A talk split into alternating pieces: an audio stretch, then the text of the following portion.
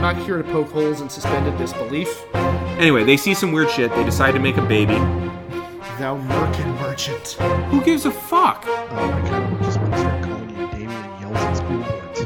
Well, you know, uh, I really like it here. Uh, it's kind of nice, and uh, it's not as cold as back home, and the soil is a lot better. So yeah, sure, I think we're gonna settle. If I'm a peasant boy who grabs a sword out of a stone, Yeah.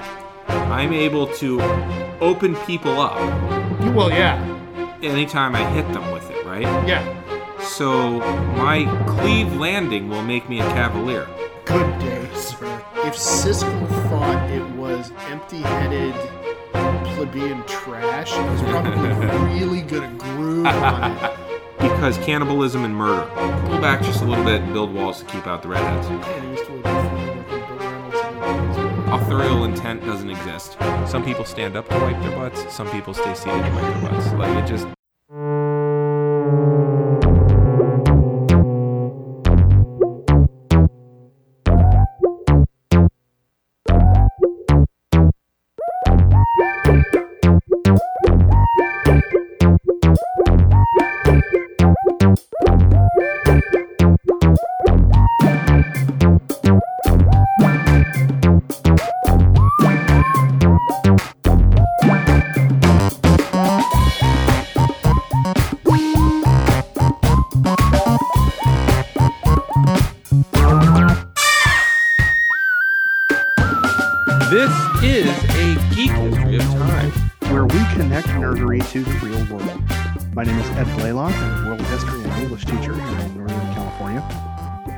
And as I mentioned at the uh, tail end of our last episode, uh, what's going on in my life lately is um, I had the wonderful experience of um, finding out that students of mine had found my TikTok.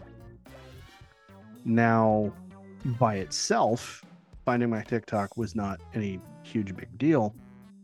The the issue was uh, my TikTok account was not locked down quite as tightly as I thought it was. And although nothing in any of my videos on TikTok is in any way controversial, well, okay, I mean it's controversial, but it's like, you know, Star Wars fandom controversial, not like, you know, big deal political like anything controversial. Um the the issue uh, turned out to be that um i thought i had things like my following like who i was following and my likes and all that kind of stuff locked down so those couldn't be viewed apparently somehow students were able to view who i was following on tiktok and the problem that this caused is that um, some of the people I follow on TikTok are cosplayers.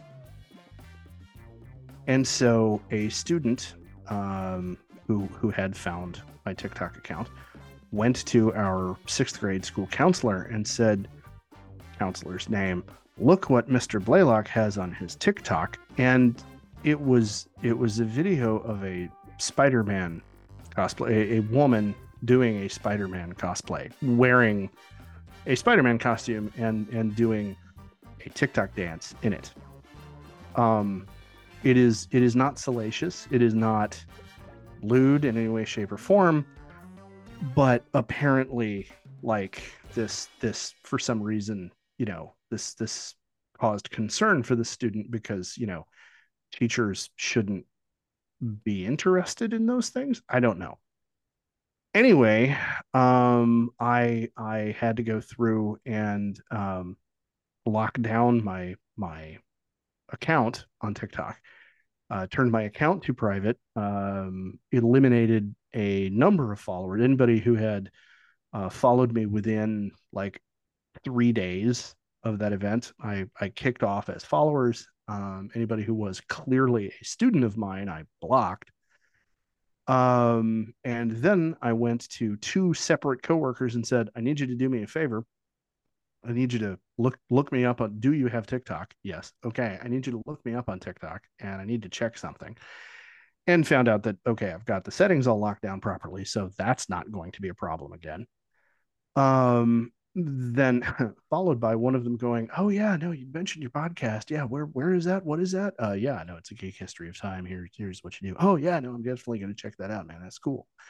So I gained an adult follower for the for the podcast. Yay. Um, and then I also went in and double checked on Twitter, and just in case, I changed my Twitter handle. Um just because in a in a fit of paranoia, I wanted to make sure that wouldn't wind up causing the same set of issues. So that's that's pretty much what that was all about. And um, you know, I had thought that morality clauses for teachers had had become a thing of the past, but it's interesting the view that students have of us as like furniture. Hmm. You know, like we don't have interests outside of our job. We don't have, you know, like just it's it's shocking to them that they might find that I was watching a video of somebody in a Spider-Man costume. Like, I don't know. Anyway, it was it was frustrating and momentarily very scary. Um, but uh, it's it's under control now, and uh, yeah, I'm I'm I'm that was that was a moment of um, close to panic.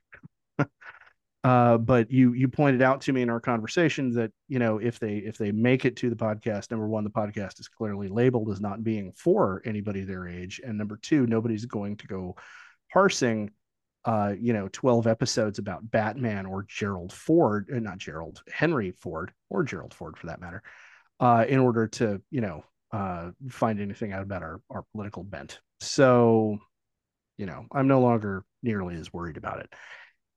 How about you? Well, I'm Damien Harmony. I'm a Latin teacher and a U.S. history teacher up here in Northern California at the high school level. Um, and as often happens, uh, I have something coming into this, and uh, then I'm just like enraptured with your story, completely Mm. forget about mine. Okay. Uh, so Sorry I did that. no, I don't. I don't mind it at all. Um, so yeah, there's there's not much that I can that I can think of. Um, to be perfectly honest, I will say this. Mm, um, that I am incredibly, I'm still seeing dividends of the work that my union did last year with our strike. Okay. Um, for instance, a local nearby union, which I will not name, uh, gave 10% raise to its teachers, which I was very happy to see. I thought that was pretty badass. Another local school district, um, their opener by their district was 10% for the first year, 5% for the second year, 3% for the third year. The district Holy shit. Yeah. Um that's pretty awesome to to hear that, about that that. my god on an ordinary year 3% is like all right well you know You're right. we'll But go with that okay 18 fine. over 3 years is sweet jiminy christmas I love it. I absolutely love it. Uh my district gave us I think four, four and a half. my god Um and we struck for 8 days. Uh eh, but nearby districts are uh offering uh much much higher. Uh Yeah. which is awesome because ultimately uh one strengthens the other, right? So well yeah if we can um if if you'll indulge me for a second when Yeah. kevin nash went to wcw and scott hall went to wcw uh, they had something called the favored nations clause so scott hall goes in and he gets favored nations clause so that anybody who comes in at a higher rate than him he automatically gets a raise to match them okay Kevin Me Nash Too- came me in- too clause yeah kevin nash came in also got a favored nations clause and he and Scott talked to each other ahead of time. Scott's like, dude, try to come in a higher that I did. And why is that? Well, I got a favored nations. Oh, get a favored nations. And so they were able to get raises within the first year just by doing that. And what I mean, they're independent contractors, uh, and and probably believed quite a bit in their own exceptionality. But ultimately what they were doing doing was a form of unionizing Yeah. um a, a collective bargaining by proxy if you will um Yeah. but uh so i love that districts all around me Mm-hmm. are giving fat raises to their teachers um on some level maybe not fat but rather thick raises like long overdue raises but good I'm, raises I'm, I'm going to argue 18% over three years is a pretty fat fucking raise. it is but then i take a look at what inflation is doing Well, and I mean, yeah, there's they're there's still getting ahead but they're Yeah. not getting ahead that much and to be perfectly honest they had been kept uh, they're they're they had the same problem as a former district of yours had where they would lose people in the middle Mm. so um i'm really glad to see that because I'm, I'm then- trying to do I'm trying to do the math in my head about which district that is that you're talking about because Ah. I I'm I haven't been paying close enough. I should be paying closer attention not a problem to negotiations of of other districts other than mine, but like trying to figure out which one that is.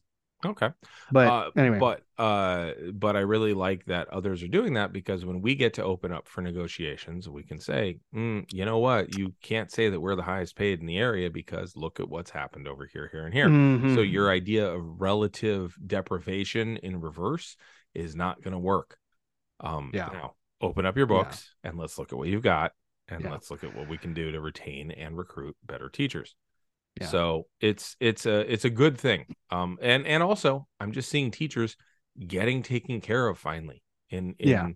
in a field Definitely. where we're constantly expected Definitely. to sacrifice and live this forced asceticism yeah, so yeah. I I have to say there are there are occasions on which you talk to me out, outside of the of the podcast. You talk to me about you know uh, your your negotiation team having to deal with your particular district, Mhm.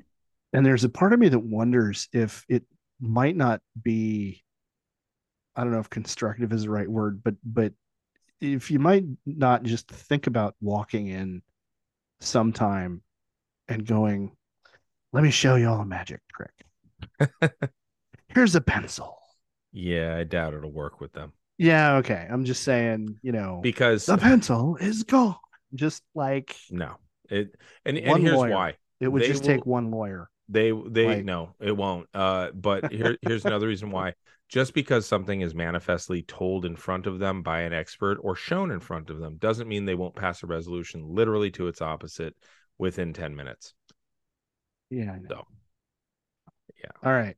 Anyway, anyway I just I I picture as that being the kind of way you have to approach negotiations. no no Okay. i'm you know we actually approach it in the way that i i have always enjoyed approaching negotiations which is we're always going to start from a place of good faith and then when you step outside of that we will call you on it and try to bring you back to good faith like Okay. there's there's no need for us to to go anything other than straightforward um because they're the ones that do all the dancing i mean it's like Yeah. watching yokozuna wrestle against you know uh bret hart like Yeah. Bret does all the movement.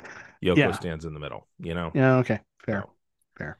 All right. So when last we left, we were talking um Israel and uh Egypt Yes. and, the efforts of Jimmy Carter. Begin and Sadat and Mhm. Carter. Yeah. Camp David And- Accords. Yeah. And uh and and again Carter loses his bid for reelection, but not before getting the Camp David Accords signed. Uh, which is good. And and that of course leads to uh Sadat getting killed in 81 um by Islamic Jihad in October of 81. Um as as you might remember. Um Mhm. there there is film on it if you feel like being disturbed. Um You mean and- of his of his assassination? of his by- assassination. Yeah. Yeah. They they like Grenades, took part guns. in a parade. Yep. Just Yeah. ran over and started. Yeah, it's just awful. ran over and started shooting with automatic weapon and slinging Yeah. grenades. Yeah, it was it's pretty awful. Yeah. So this is the the the reality that's happening uh, while the final parts of the Dark Crystal are are being finalized, being put together. Uh, filming is done. The studio is waiting to release it. Um, so let's look at the movie itself. Uh, this this particular episode. Um, we follow Jen, a young Gelfling, uh, who is the last of his kind that he's aware of. Mm-hmm. um, and he's been raised by the mystics and the mystics are these really large um hunched over aged. Uh, Yeah. and I can't Weathered looking. very. I can't. I mean, they look almost like, honestly, a, an apatosaurus. Kinda. Yeah, long neck. Well, yeah, yeah. yeah. So, um, but they're clearly mammals. They've got hair. They've got long Yeah. hair, and they wear uh rags, not not ripped up terrible rags, but just it's clear that like they're not here for the fashion. Yeah. Um, and so these are the mystics. Uh, there's only ten mystics left, um, and uh, and then there's nine, uh, because almost immediately when the movie starts, Jen's like the movie starts on Jen's master's last day on Thra. Yeah. Um, and the wisest of the mystics, the the first among equals, I guess, Mm. um, dies right before telling Jen, uh, well, right after telling Jen that he has a special calling, um, and that Jen must heal the dark crystal by using the the shard, Mm. which has been lost to the sands of time. So, um, and then the mystics all kind of just like, well, they They've summon Jen with Yeah. their with their uh deep Throat singing. bass- yeah, throat singing call, just you know, Oh, which which is pretty cool because each of them has a slightly different tone. Mhm. Um, and and it's very simple. Yeah. And so they summon Jen. He talks to his master. His master lays his head down on a bed that's specially made for the mystics, um, which is just basically like wood that's fitted Mhm. to their shape. And he Yoda's out. Um, yeah, before Yoda, dissolves into Yoda's motes out. of light. yeah, not even motes. Um, literally just fades away, disappears. Oh, okay. Um, and that's that's very akin to what Yoda did, but this is before Yoda did it. Yeah. So uh, that kind of sets Jen on the hero's journey, right? Mm-hmm. So, um, but there's also Skeksis in the movie, and uh, Yes. Skeksis are these. There's also ten of them, um, and on the same day, they're all gathered around their emperor, who is sick and convalescing in bed, um, and uh, just doesn't seem to be able to make it. And the Skeksis are these large vulture-looking things, huge beaks, Um, Bony looking, very and decayed and decrepit. feathers. Yeah. Whereas the other ones looked aged, these look decomposed. Um Yeah, they look dead. They And look they're- undead. and they're wearing clothing that was once nice and is now dusty and old and brittle. and and uh their colors are all very very heavily saturated Yes. very But- very dark tones very heavily saturated but Yeah. also like you said look like it's kind of rotting off of them Yes. like like imagine imagine uh any one of the images of queen elizabeth i with that huge elaborate kind of ruff right. and the and the and the and the bodice and the and the huge gown right. And and then, then bury her imagine- for 400 years yeah and then dig her good. back up. and then dig her back up and Yeah. imagine what that outfit would look like and that's it it's like yeah. they they've been wearing their opera clothes for the last century without ever taking it off or Yes. washing it Yeah. Like you can Yeah. smell them by looking at them. Oh yeah and it's, And it's not putrid. a pleasant smell Yeah. it's bad yeah They you know what they remind me of of rotting flowers. oh that's a good that's a really good metaphor Yeah. yeah i i like that a lot yeah So yeah and if i remember correctly Mhm. when the emperor well, we're gonna get to that. We're gonna oh, okay. Yeah. okay, so okay. so they're all gathered around the emperor watching him breathe his last um and one of them chamberlain hmm, Mm, yeah. That guy.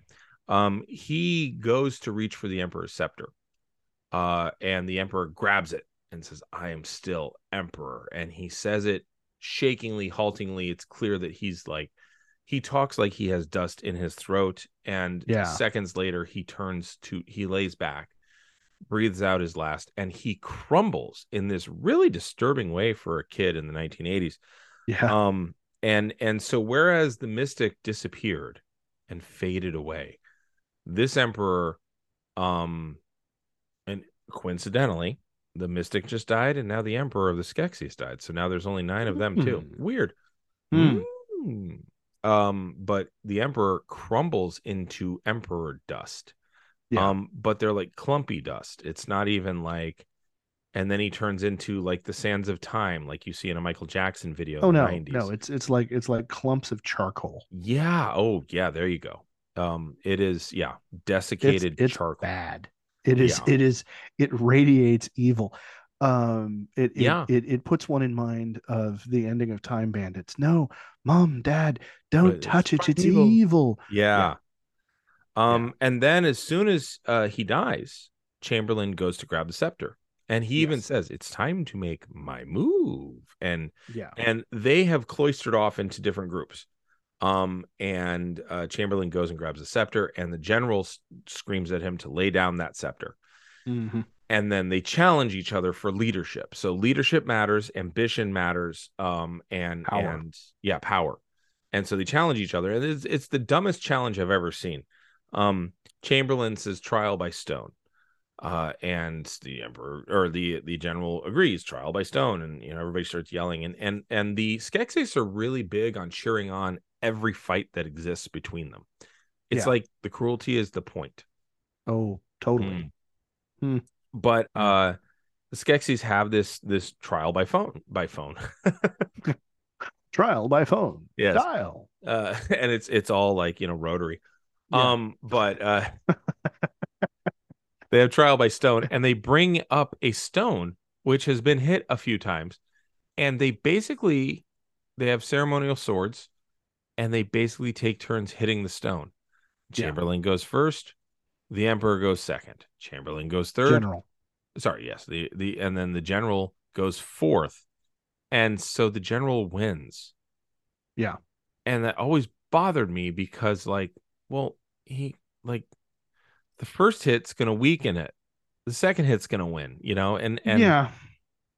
Yeah. It- well, eh. mm, you know it's Yeah. not like it's baseball where you you had an inning you know it's i don't know Yeah. um yeah. But it is but- it you know, more more more the fool uh Chamberlain for choosing that particular challenge.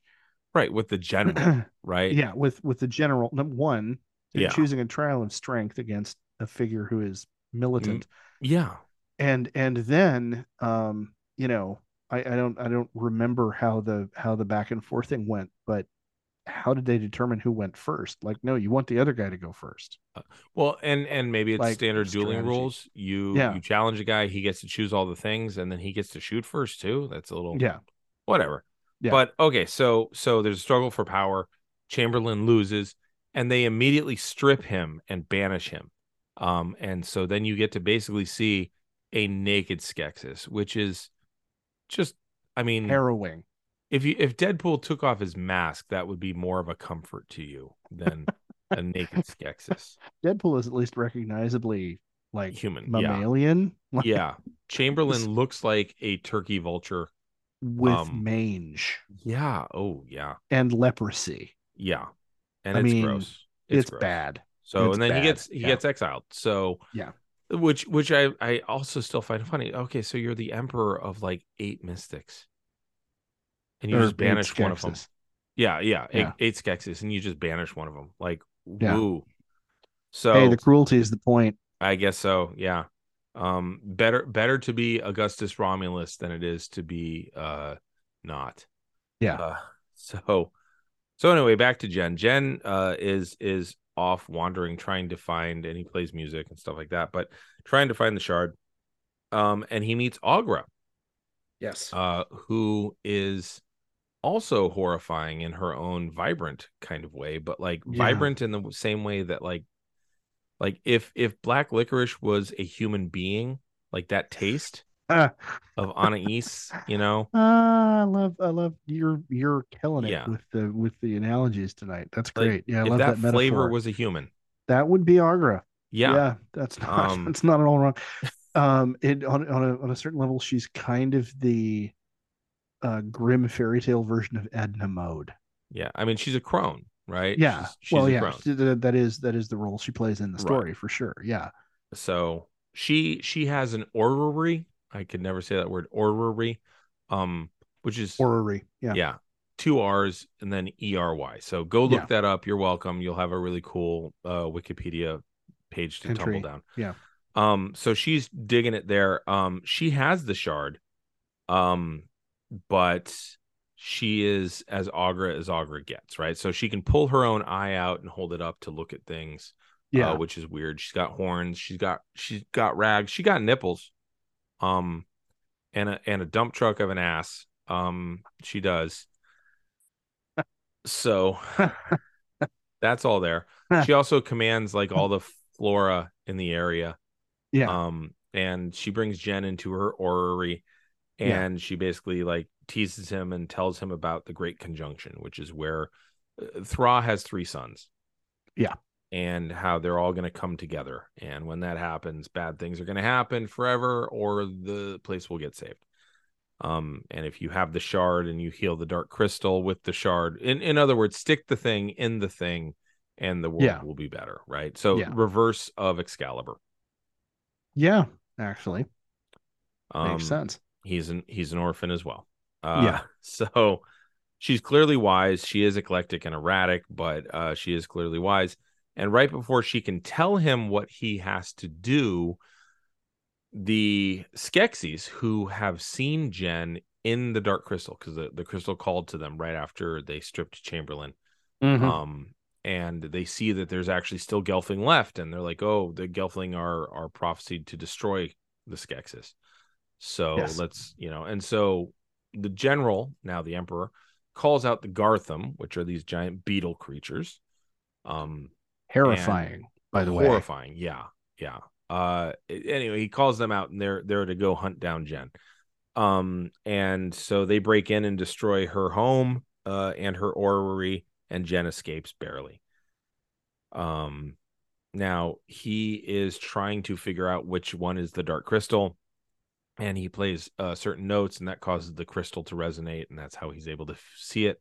Um, the mystics hear that call when that happens, and they start their long and slow plotting Migration. plotting migration. Um, and originally, uh, the crystal, like I said, showed Jen that he or showed the Skeksis that Jen was coming to heal the crystal. Um, and for some reason, they don't want that to happen. There are reasons that are explained in the later prequels, but they're not really explained in the movie or or subsequently. Um, so the mystics uh get moving slowly to the crystal castle. Um, and Jen goes through a really neat swamp. Um, and he meets the only other one of his kind named Kira. So Mhm. just happens that you know she's in that swamp um she and jen meet and uh by chance and then they dream fast which is this really cool thing that that gelfling can do apparently where they touch hands and they can share all of their memories with each other i believe the word is grokking Mm, mhm. they can Well, grok yeah, each other they grok one another. Yeah. yeah. Um, and they hang out with her adopted people, who are the podlings, the potatoes, Mm-hmm. um, who love music, and Jen loves music. So there's all kinds of dancing, and it's it's it's really fun. It's as if Fraggle Rock had less color and less cheer, but more chaos. Yeah. Yeah. That's a yeah. Good So- analogy. I could see Yeah. that. so um yeah they're hanging out with her adopted people she tells them all about how the garthim like killed her parents and stuff like that so her her family dying is within living memory um and and she's also dream fasted with him so uh you know she now knows about the mystics and i mean they're Mhm. living a very isolated from each other life they're living a very isolated from their own culture kind of life Mhm. they've kind of taken on the values and cultures of those that they've lived with. So she with the podlings and her connection to nature, he with the mystics and his connection to mathematics and literature. Um the Okay. Garthim the Garthim attack yet again. and and Kira and Jen flee. Um and the next day um and he strikes one of the Garthim with the uh with the shard as it's trying Mhm. to grab at Kira and it rings out. And meanwhile, the Garthim are taking all the pod people prisoner Mm. because they're the pod people are consumables by the Skeksis, essentially. yeah. So they the next day, uh, you know, they they spend it like in the bush, kind of hiding. Um, they wake up and they see that they're actually hiding out by ancient ruins. Um, and uh, what I love is that Jen is actually able to read it, and she's like, and she's like, "What are you doing?" He's like, "Oh, I'm reading the words," and she's like, "Or I'm reading the writing." And she said, "What's writing?" And he says, "Words that stay." Mhm. And I love that description. That's an I've- amazing line. Yeah. Yeah. That stuck with me too. Yeah. ever since. Yeah. And so he says, you know, basically, um, I forget the exact wording for it, but essentially, um, by Gelfling hand or else by none, uh, what was once the two shall now become one. Um, Yeah. That and it sounds about right. Yeah, I mean, I, I'm I'm probably mixing things up, but I think I've got the the end of the lines right. Yeah. So, um, you know, you you've got uh the prophecy that is on on the stone um about what he's supposed to do. And it, it shows what he's supposed to do. And it shows the the mystics coming in on one side and the the the skeksis being on the other side. And it shows him holding the uh the the, the shard. Um it shows all that in on the stone and he's able to explain to her what his destiny is. And he's able to find figure it out and that's all great and then chamberlain shows up naked naked chamberlain um who the night before had followed the garthim and he actually stopped garthim from chasing jen and, and kira so that's why they survived was because chamberlain interceded on their behalf Mm-hmm. because Chamberlain sees an opportunity to regain his place. So they run into Chamberlain. Chamberlain explains that the prophecy is that a Gelfling will heal the Dark Crystal and do something or other. And that's why the Skeksis feared the Gelfling and killed them all off. An important detail that I will come to in later episodes. Um, so so far we've got hero's journey we've got an exile trying to get back into the good graces of those who exiled him um and a clear delineation between good and evil and a karmic bond between that good and evil and you've got a crazy lady with a removable eye who knows more than she'll ever tell anyone Okay. but Jen is destined to heal the crystal before the great conjunction. Uh, and when all the suns line up, he's got to have it healed by then. And he ends up doing so. Uh, there's some sneaking in that has to happen. Uh, they they get on to the Landstriders, which when I was young, I saw the Landstriders, and then I saw the next day somebody had broken their leg or something, and they were walking around on crutches. I'm like, oh, they can move so much faster on crutches than than we can walking because I realized that it was the same locomotion. Yeah. Um, and sure enough, like when I'd snap my ankle, um, you know, first couple days you're like, you know, kind of slow on it, but couple days after that, I was cruising. You you can vault. you yeah, Yeah. quite so. So anyway, so uh they they hop on the the the the Landstriders. By the way, she's got a little pet with her, which is just basically a fuzzball with teeth and tiny little feet. Fizzgig, right? Yes. um and they're on Landstriders, and she calls them and she calls them to her um there's also i think crystal bats that are spying on them that she hits with a sling which is kind of Oh, cool yeah. Yeah. um but she calls them to her and uh she has the ability to talk to the creatures um Yeah. and- It's it's it's really clear. She's the ranger and he's the wizard. Like oh interesting maybe sorcerer, but I get I get kind of wizard vibes i reading, i always writing. had jen as being the uh, fighter he doesn't Okay. do much magic-y stuff Yeah. Well. Okay. True. He's, he's a fighter whose whose dump stat is not intelligence. okay. Fair. Yeah. Fair. So, All right. but uh, Constitution is probably his dump stat. yes, strength maybe. Um, yeah, which yeah. is a counterintuitive build, but Mhm. he uses all finesse weapons. So okay. Yeah, I was gonna say it was in the Alright, days before the monk. Uh, Yeah. So, Yeah. although I, I was playing D and D recently, and I've got a friend who, um, I mean, you know, he he tries really hard not to be a grognard, but like, I built a monk that's a strength based monk, and he's like, Okay. Your party's gonna suffer for that. Like, you you know, you, you're not maximizing what you've got. I'm like. I'm going with a different concept. It's gonna be okay. Like I still have Yeah. mobility. I still have this. I you know I know what I'm doing. Yeah, I know what I'm doing. Yeah. I can point to several characters, but but anyway, so Jen Yeah. is uh you know, he's he so Okay. she she calls the Landstriders. He hops on and uh they're going just super fast because that's what Landstriders do. And at one point he says the prophets didn't mention this, uh, didn't say anything about this, and she shouts back, "Prophets don't know everything," which she has all these cute little glib lines. Um Yeah.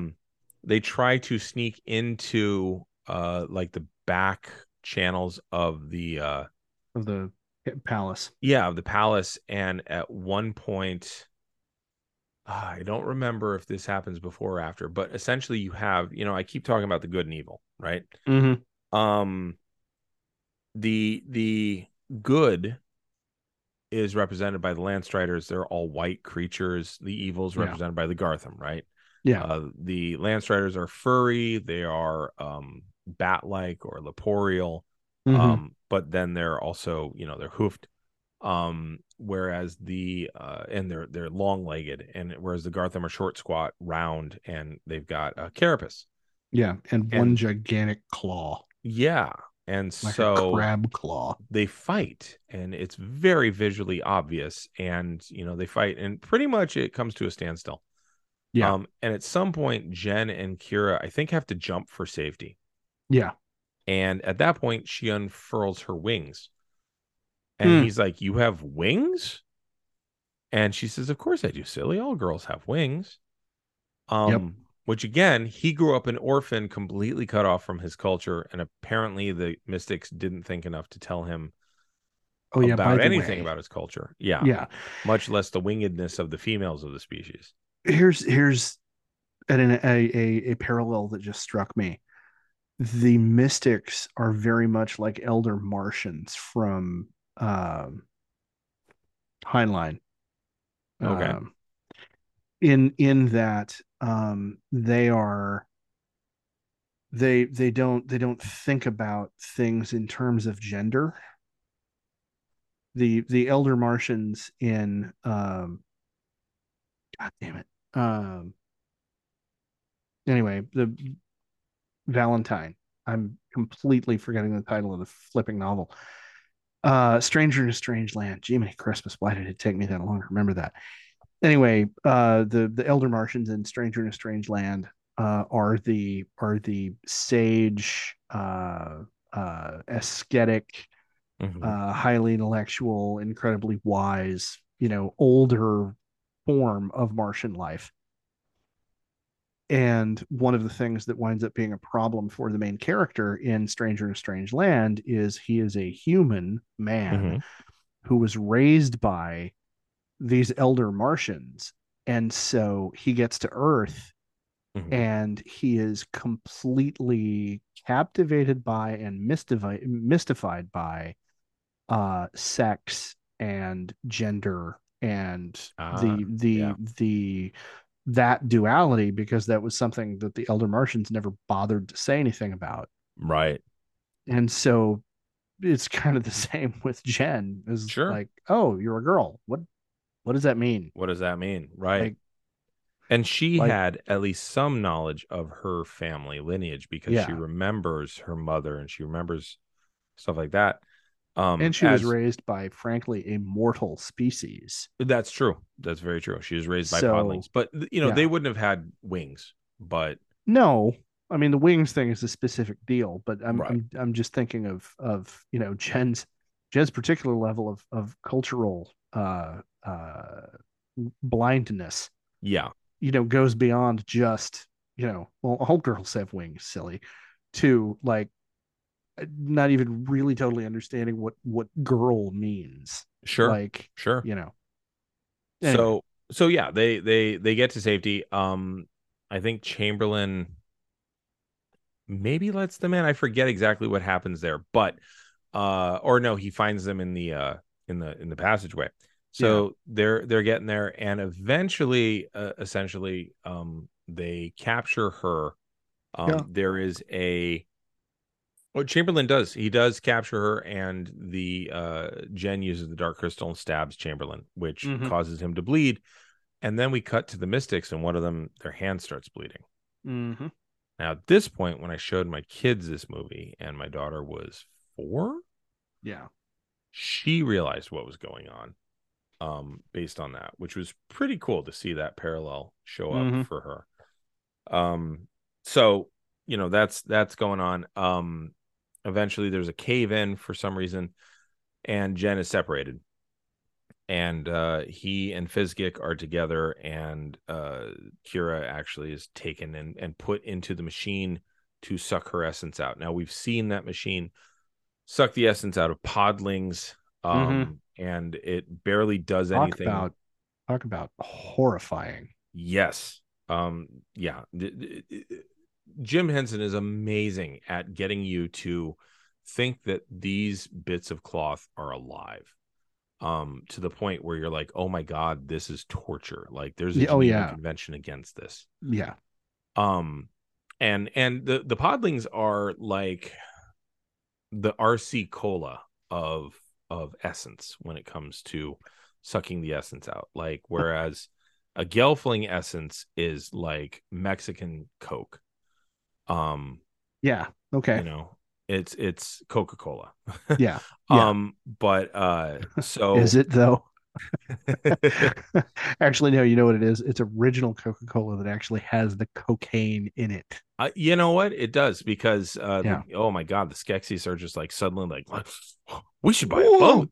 Um Yeah, you yeah. know. So but uh, yeah. Yeah. Uh but anyway, so uh Jen finds his way to the Dark Crystal.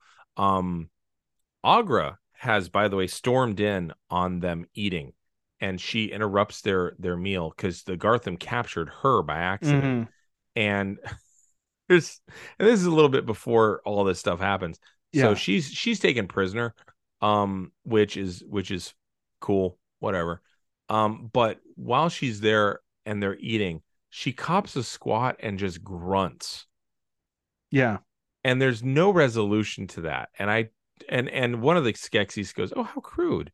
Um and i don't know what she's doing like i have suspicions having raised children but it's Yeah. really like what What how did the how fuck? did that yeah, Yeah. like it's Yeah. just oh so anyway so she's she's been captured and so she's in jail and she she tells Kira to call to all the animals in the scientist's lair while she's being drained because Kira's getting drained now. And uh, Aughra tells her to call out all the animals, and she does. She's Abiyo, Abiyo. And then Mhm. all the animals come and free her. They attack the scientist, drive him down into the fire of of the depths where they keep the dark crystal. And uh including Fizzgig, uh, which we're like, oh shit, he sacrificed himself, but Fizzgig lands on some sort of projection. Yeah. Um, and Kira actually ends up being uh freed by this. Uh Yeah. and and so she's not drained all the way, but she's fucking tired. Like she they they do a really good job with the effects of of making it clear that she's been aged by the experience physically. Yes. Yeah. Like that's the aesthetic it looks like Courtney Love is going for in the early 2000s. like so you all right?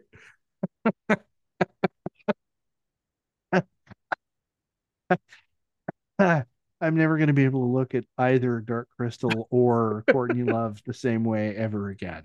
Like, well, good luck. Have fun. There we go. I mean, I Um, try not to look at Courtney Love. Sure, sure. This crummy individual, but yeah. So yeah. All right. So Jen ends up in the uh in the the palace of the crystal. Yeah. Um and and ends up in the the chamber of the crystal, pardon me. And he's got the the the dark crystal shard and Kira shows up and he sees her and then the Skeksis capture her and and I think she ends up with the shard. I don't exactly remember how it works. Yeah. Um, and she basically throws the shard up to him. Yeah, Yeah. that's what it is. Because they all surround her, like, give us the shard, you know, and you can go free. Mm. And uh, and they they surround her, and she throws the shard up to Jen because he's landed on top of the crystal somehow. Mhm. And uh, and they stab her and kill her. And and then as she's dying, she tells him to heal the dark crystal. So she plunges it in.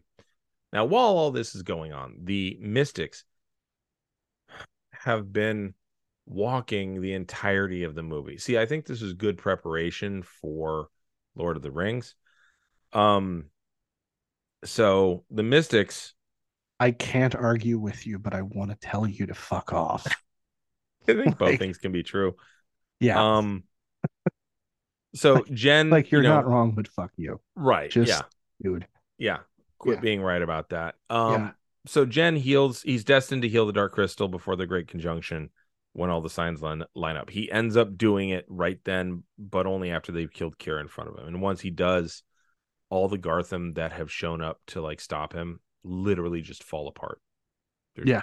nothing Disintegrate. together. Just- yeah. yeah. Um, the podlings, whose essence the Skeksis were draining to keep living forever, they regain their essence. Um, and the whole castle begins to fall apart. And just as that happens, the mystics have finally arrived at the castle. Um, and the Garthim that tried to guard them away from it, they just kind of waved them off, and the Garthim like all stepped to the side. And so now there's only eight Skeksis and eight mystics, and the mystics mystics come in. Um, as Jen repairs the crystal, making the heart of Thra whole again, the mystics and the Skeksis combine to become these beings of pure light. Uh, they become one again. They're karmically linked races, and they become their true higher selves. Uh, and then they leave Thra for the Gelflings with the healed crystal. So they they literally transcend the planet. Yeah. The castle in which the Skeksis had lived loses its dark carapace. That all falls away, and its true form, which is this crystalline form, obviates itself again. The dead valley and wasteland that led up to it, uh, that was Thra, is now a fertile and verdant valley again. And that's the trick. It's the word again um, by healing the crystal heart of the planet uh, so that it was whole and it was no longer used for dominance, but instead for healing, everything becomes its own truer, higher version of itself. Kira is brought back Which- to life. Which gets back to the text of Yes, the Seth material. Seth. The Seth, yeah. and that's the New. Age version. That's the LSD version, right? Uh, both of which Jim Henson didn't know much about. And and that's that's all there. I mean, that's that's absolutely worked its way into the ending of his movie from the shit that Mhm. he was reading. Uh, at the same time, here's the geopolitical version, um, which I have no reason to believe that he knew much about, but which there's absolutely was happening at the time. Um, so you know, again, water that we swim in, right? Yeah, yeah. um, the two state solution for Israel and Palestine, which the United Nations had already put forth, started at the same time that Henson was first writing the story. The PLO even accepted it as a talking point as as early as 1975 when Henson was snowed in.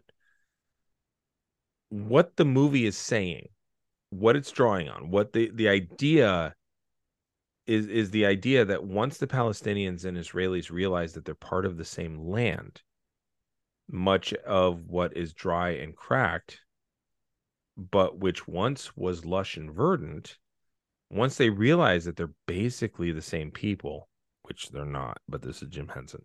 Yeah, Um, out, outside white guy with a beard Right. perceiving the situation. Right. Yeah. Um once the ones who are in power merge with the ones who are out of power, once they stop retaliating against each other, once they stop living in two different realities and they blend their realities and states again, they will then see literally see the light. Um, and they will be the light in the region and peace will reign. Um in the most basic ter- and, and again that's that's a poor man's understanding of it it's a man's Yeah. poor understanding of it um it's a poor understanding of it for any man i i can't permutate the words enough to to get Yeah. across Yeah, how yeah. How blinkered yeah it is. how blinkered it is in the most basic terms though the combination of skeksis and mystics are becoming angels essentially right they they Yeah. beings of I pure mean, light and they yeah. they ascend um they are are better angels right so even though the mystics were pretty Mhm. chill and peaceful and and and into geometry and shit they had a piece of them that was missing too um Okay. and Yeah. and and this is an image that is kind of dreamed up in the whirlpool of culture that included psychedelic drugs new age philosophy and israel and palestine's constant conflicts yeah. Sadat and Begin's pacemaking, pacemaking, peacemaking, pacemaking. Jesus, it's like, hey, Thank you. How- Thank you, Reverend how- Spooner. how how meek can you be? Well, about once an hour. Yeah. Good pacemaking. Yeah. Um, but the the peacemaking that they were doing was proof of that hope, right? That you could have two opposing sides come together. Peace could be had in that region of the world. We have the we have the receipts. And the optimism with which Henson approached his movie couldn't help but be influenced by what was in the news around him. Now, that said, he saw the conflict which had rays of hope amid a backdrop of horrific retaliatory violence and wicked oppression, he saw it through the lens of hope. Um, that's Okay. hope, hope punk, right? Yeah. Um, I found this wonderful article written by Amy Knight titled "Big Henson Energy." Uh, Nice. here's a few quotes from it because she writes for a living, and I just translate dead languages and and tell kids about um, uh, John Brown. Um, and and so I'm just focused on what happened already. She says, "quote I've always tried to present a positive view of the world in my book. It's so much easier to be negative and cynical and predict doom I'm sorry. I've always tried to present a positive view of the world in my work. It's so much easier to be negative and cynical and predict doom for the world that it is tr- that than it is to try and figure out how to make things better. We have an obligation to do the latter. Now that's a direct quote from Jim Henson. In July of 2017, uh, Tumblr user Ariaste, um, who is a fantasy author, uh, who's fantasy author Alexandra Rowland, coined Okay. the term hope punk. Tumblr Okay. Tumblr used to be really cool. Um, uh, it, it it had all kinds of fan art, fanon, fanfic, Mhm. all kinds of cool shit. Um, it also had like a a whole bunch of different kinds of porn on it. Um, Yeah. So there's something for everybody. Uh, and and I think that's awesome because because people would like gather like really you know cool expressions of erotica that they really dug.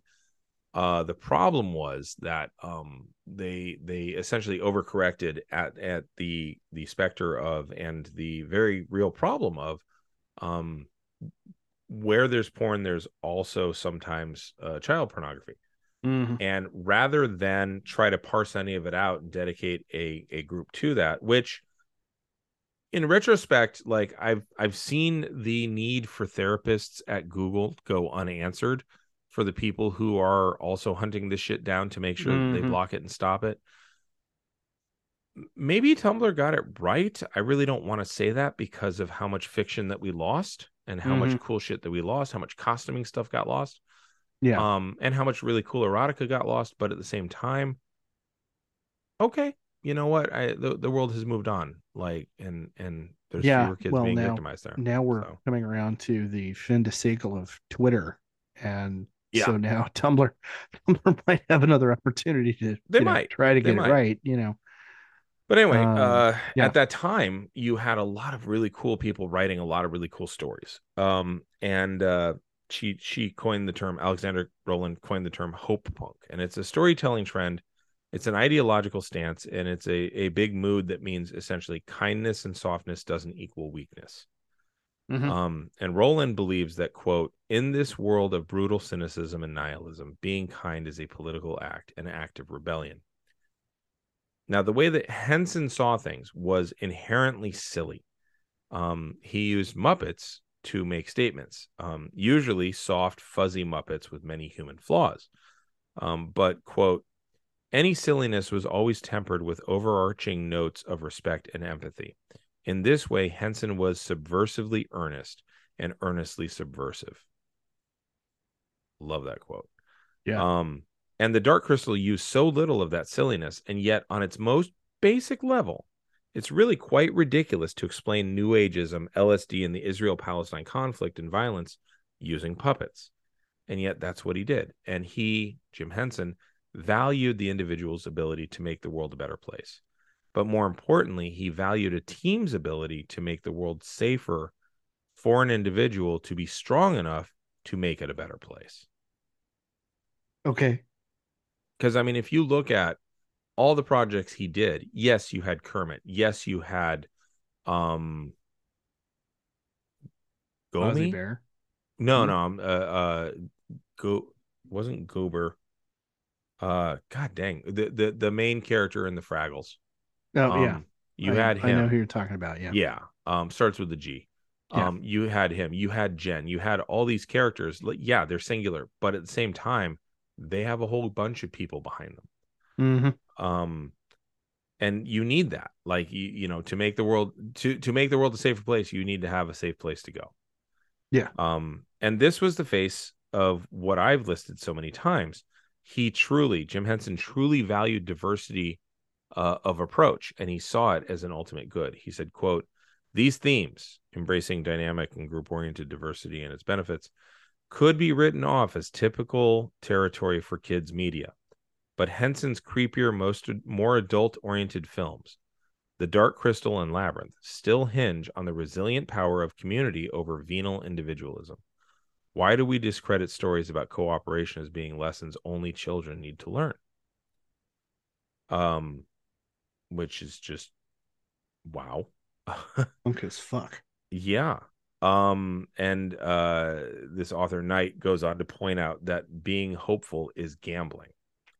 Um, and y- you know me and hope. I actually try to live without hope. It's you know Mhm. e- existential sternness Yeah. um but at least Yeah. I, I i can appreciate this uh it's for Yeah. other people but i i can certainly appreciate it um but because hope hope is gambling right um and it's Yeah. doing it in such a way that henson was a master at though quote gambling on hope is a tough gig but someone's got to do it um philosophies like hope punk help me think that uh, think the pop cultural tide is turning carrying cynics out carrying cynics out to sea returning with a treasure trove of wholesome memes and buoyant themes.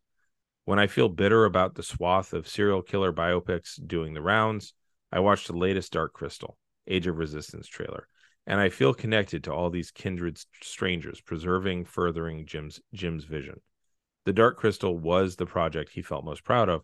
It's certainly the most hope punk in Rowland's fantasy, uh, fantastical sense.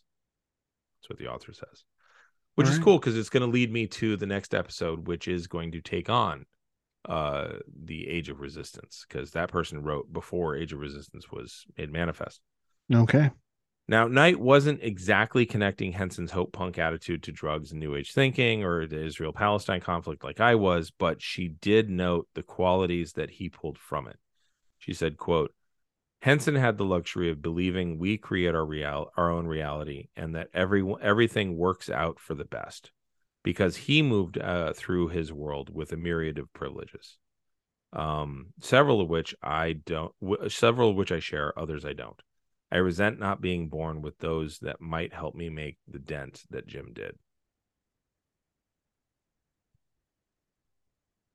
Yeah. Pretty cool. So, which is a nice segue into the the next episode. So, upcoming, I'm going Mhm. to now that we've taken a look at where the Dark Crystal was written from, what it came out of, then we're going to look into what Age of Resistance because b- between the two, Jim Henson died. Yeah. You know, um, between the two, uh, you know, Brian Froud actually continued on. Um, Brian Mhm. Froud, by the way, whose son is Toby Froud, who starred in The Labyrinth. He was the baby. Oh. Oh. Cool. And Toby works on the Dark Crystal Age of Resistance with his dad, Brian. Um, oh wow. All right, quite a bit, cool. actually. Yeah. Uh, but um, in between those two things, a lot of things have happened. Um, Yeah. not the least of which we went from Reagan to Trump. Yeah.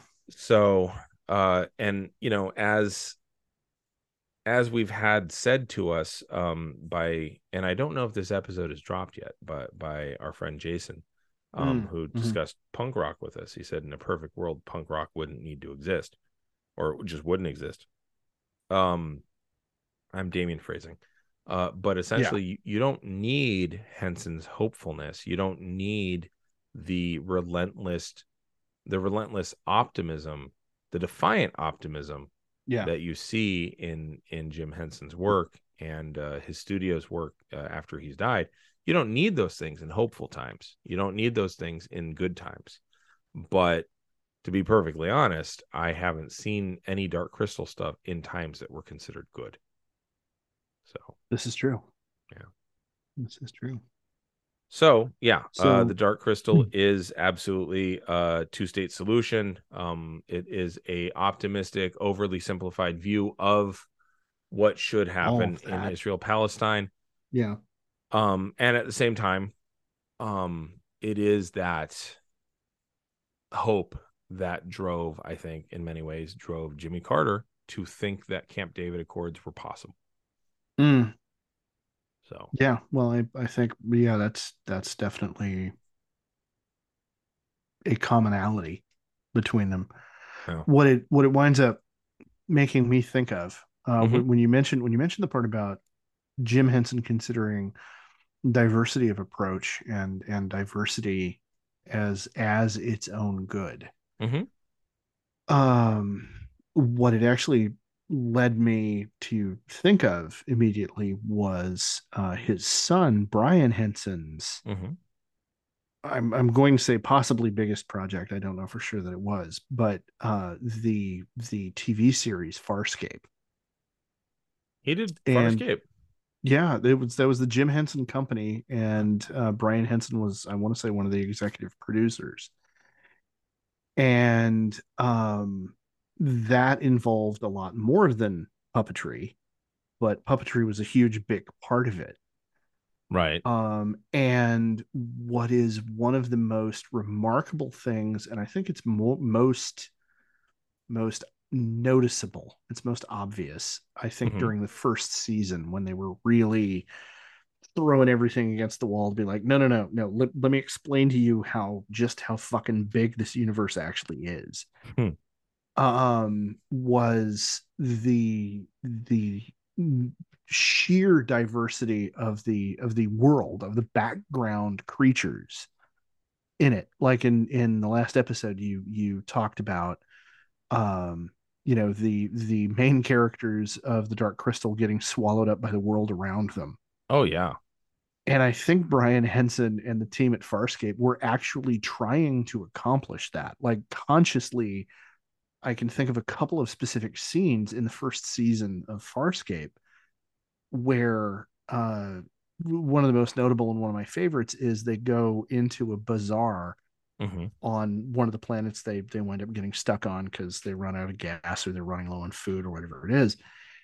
And um they're just walking through this marketplace and there must have been 20 or more different alien puppets Oh wow. on you know doing different stuff and and one of them is this big terrifying toothy monster that kind of growls at Crichton the main the human main character uh and and for a second you know you're thinking oh my god the monster is loose and then no it's just one of the stall vendors who's like you know either buy something or fuck off you know Right. Right. um and and it was there was this subconscious uh kind of message about diversity because you know all of these creatures are equally sentient with one another and they're all there to make a living and they're all getting along you know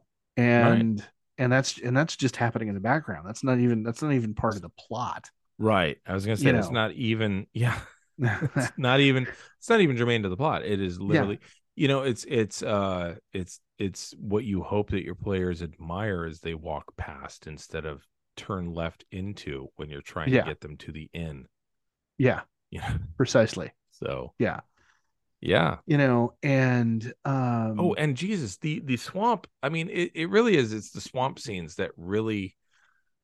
There's things where like you follow this creature that's running along, and it it runs into like you know this little grotto, and turns out the grotto's alive, yeah and it swallows the creature, and then all the things that are on the surface, like feet feet away, are Yeah. reacting to the nutrients that it's getting. Like it's Yeah. insane how alive like you know something runs by and suddenly all the flowers disappear you know Yeah. because they're hiding and and stuff like that like it's it's really really not just lived in but living Oh yeah, uh, know? on a, on a very on a very meaningful level, and I think, like in the in the just in the just in the background of the stuff that the Henson Studio did does, mm-hmm. there are so many other themes that we could spend time talking about, because I remember, because it was it was not so long ago that we weren't doing the podcast when I was showing the movie to my students mm, at my old site, I remember thinking, you know, there's there's meat on this bone about this being a post-apocalyptic mm-hmm. and all being, you know, this this wasteland, post-apocalyptic kind of kind of wilderness. and then I was thinking about, you know, and by the same token, all of the terrain that we see in Conan the Barbarian, arid, you know, semi-desert because it was filmed, you know, in Spain and Right. part of the world where it was, but it, you know, still visually we see so much of that during this time period. It's like, oh yeah. you know, is this is this subconsciously, you know, the fear of nuclear war going on? What, you know, um, and then there was even a part of me that looked at the lettering on on the title for the Dark Crystal Mhm. and the and the lettering that was used for Conan the Barbarian. And I was like, okay, no, wait, I gotta I gotta look at part of this here because what's with this aesthetic? Sure. Because it's because it's a similar prog rock album cover kind of kind of lettering, you know, and um, you know, it it's it's interesting. It's interesting that Henson had all of this bleakness and all of this genuine horror. hmm Um, I mean, I mean, like you said, the the brilliance that he and his all the people working for him had at making you believe the puppets were alive Yes. was was on the one hand it has all the wonderment of everything you just described with with all of the stuff in the background. And then the other the other edge of that sword is watching you know one of the podlings being zombified hmm you know by the dark crystal and just it being viscerally horrifying Oh yeah. but even in the middle of that horror i i i'm i'm really i resonate really strongly with with the core of it all was hopeful Yeah. you know Like I- I mean, and it's it is apocalyptic. It's it's absolutely apocalyptic. Like for one side or the other, it will be apocalyptic. You've got the two things that uh, are the last of their kind, so that's apocalyptic. Mm-hmm. Trying to bring about the end of a world order that made them so, but that is going to be apocalyptic for the final eight of their kind. Like Yeah. everything's dying off in this except for the podlings. Uh, They are in abundance.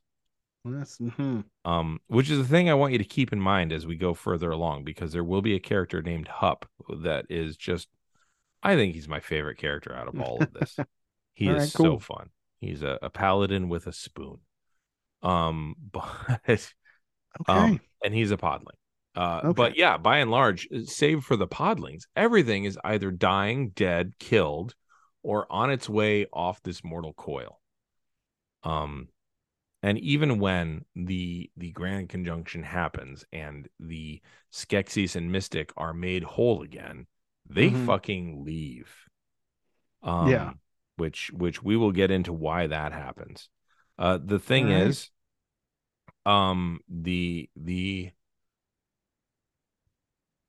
well, I don't want to spoil too much, but the the season, um, uh, Age of Resistance, uh, only had one season, Yeah. and it it did not finish. oh that So, sucks I mean, it has a Star Wars ending, so Okay. that at the end of ten episodes, it can be a finished thing. But Mhm. it's so clear that they wanted to do more. So was that just budgetary that it was like this is just We'll get into way that. too okay we'll get into that. Yeah. So because I I've got some thoughts on that. So all right yeah. Well, I think we've kind of talked and covered the gleaning. Is there anything else that you so. uh, want to analyze or glean from it? Mm, not particularly. Okay. Um, just that it's a damn shame we lost uh, jo- uh Jim Henson one we did. Yes. Um, because there's so much stuff that we could have gotten Oh as yeah. a society that that we missed out on. but- Quite so. Yeah, that's Yeah. that's all I've got at that point. Okay. Well, uh, what are you reading? What do you want to recommend? Uh, well, I'm again going to throw out a renegade history of the United States. Um, because it just more people need to read it. And um, I'm also going to throw out uh, the entire oeuvre of uh, Bishop O'Connell, most especially Two Gun Witch, um, for all of the reasons that I've mentioned any number of times before. Um, how about you? Uh, I'm going to recommend The Dark Crystal, The Ultimate Visual History. Uh, by Caseen Gaines, uh, but it's going to feature a ton of the artwork of Brian Froud, um, which uh, and he also wrote the he and his wife wrote the introduction. Um, but it is just just this incredible. Like if you like Brian Froud's aesthetic, then you're going to love this. But if you don't, um, it's still just incredible visuals and it's you know good concept art of the Dark Crystal, and it's it's really really good. All right, so cool. That's yeah, cool. Well, where can folks find you if they want to find you? Um, I can be found on Twitter at catfetchter. I can be found on uh, TikTok as Mr. underscore Blaylock. Um, and uh, if you want to see any of my stuff, send a send a request, and uh, I will. I if if you don't look like you might be one of my students, I will probably approve you. um, and uh, uh, we collectively uh, can be found online at www.geekhistorytime.com. You have already found us either on uh, Stitcher or on the Apple Podcast app, wherever it is that you have found us. Thank you for listening, and please be sure to subscribe and give us a uh, positive review. Uh, I certainly think uh, that for his work here, Damien has earned five stars. Um, and yeah, and then we can be found collectively uh, for the time being until Twitter goes up in a ball of uh, blue tweeting, twitching flame. Uh, we can be found there as Geek History Time on Twitter. Where can you be found, sir? Uh, well, to be honest, um, let's just stick to the live performances for now. Uh, you're too late for the December one, so I would recommend you go to the January 6th performance. If that's already happened, at Luna's at 8 p.m. Bring $10 plus proof of vax plus another $10 for food and maybe a couple bucks for stickers and or uh, you know pins. Uh, we're worth it. Um, then you can go to the February 3rd show at Henry's Bar in Sacramento. Um, right. you you have a smartphone, you're listening to us on it, so go ahead and look up Henry's Bar. Uh, but that's February 3rd. Same thing, proof of acts, $10. Uh, but also it's a bar and grill, so you want to buy food and drink there. Um, it's going to be a really good show though. So those are the two places you can find me. Um, if for some reason this releases after February, Mm. um, then uh also the March 3rd show at Luna's. Um, same same bat time, same bat channel. So Cool. that'll that'll Very cool. do it. Yeah. So for a geek history of time, I'm Damien Harmony. And I'm Ed Blaylock. And until next time, keep rolling 20s.